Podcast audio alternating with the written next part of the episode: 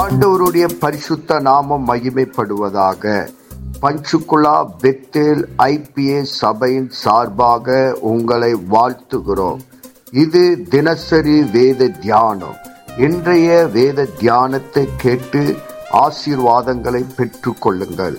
கத்தர் உங்களோடு பேசுவாராக. God bless you கர்த்தருக்கு ஸ்தோத்திரம். இன்றைய வேத வசனம் வெளிப்படுத்தின விசேஷம் பதினாறாவது அதிகாரம். இந்த வசனத்தில் நம்ம பார்க்க போகிறது கர்த்தரை எதிர்த்து நிற்கிற மக்கள் மீது அதாவது கர்த்தருடைய வார்த்தையை கேட்காத மக்கள் மீது தேவன் கோபத்தை ஊற்றி இந்த கலாச்சாரத்தையே அழிக்கப் போவதை குறித்து ஏழு தூதருடன் நீங்கள் போய் தேவனுடைய கோப கலசங்களை பூமியின் மேல் ஊற்றுங்கள் என்று ஒரு பெரு சத்தம் கேட்டது என்று எழுதியிருக்கிறது. வாங்க ஓரிரு வசனத்தை வாசித்து தெரிந்து கொள்ளுவோம் வசனம் ரெண்டு முதலாம் தூதன் போய் தன் கலசத்தில் உள்ளதை பூமியின் மேல் ஊற்றினான். உடனே மிருகத்தின் முத்திரையை தரித்தவர்களும் அதன் சொரூபத்தை வணங்குகிறவர்களுமாகிய மனுஷர்களுக்கு பொல்லாத கொடிய புண் உண்டாயிற்று. ஒவ்வொரு தூதனும் கிருபாசனத்தை விட்டு வந்து நியாய தீர்ப்புகளை நிறைவேற்றுகிறவனாய் இருக்கிறான்.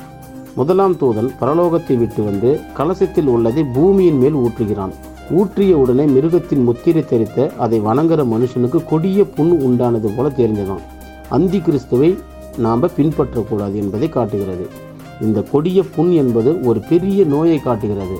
அந்தி கிறிஸ்துவை பின்பற்றுகிறவர்களுக்கு இப்படி ஒரு கொடிய நோய் உண்டாகுமா? இது ஒரு மனுஷன் எந்த அளவுக்கு கெட்டவன் என்பதை நோய் மூலமாக சொல்கிறது. அதாவது அந்தி கிறிஸ்துவை பின்பற்றக்கூடாது.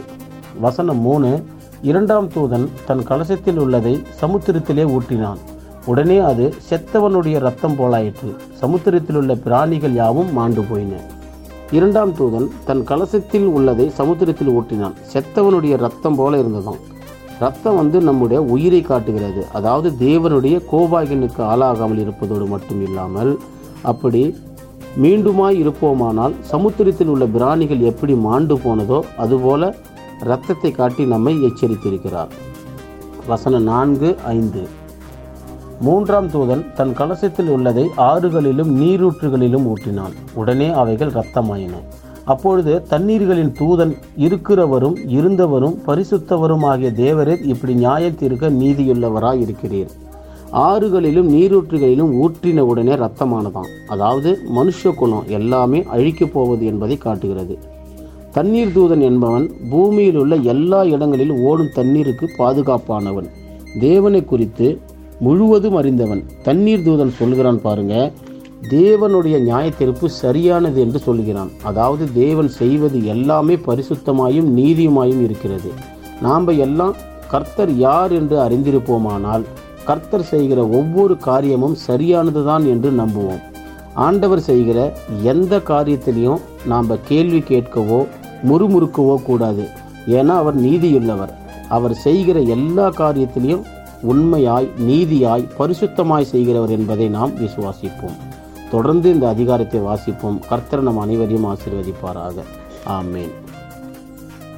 இந்த வேத வசனம் எங்கள் வாழ்வில் கிரியை செய்வதாக உம்முடைய நாம மகிமைப்படுவதாக இயேசு கிறிஸ்துவின் நாமத்தில் செபிக்கிறோம் எங்கள் ஜீவனுள்ள நல்ல பிதாவே ஆமேன்.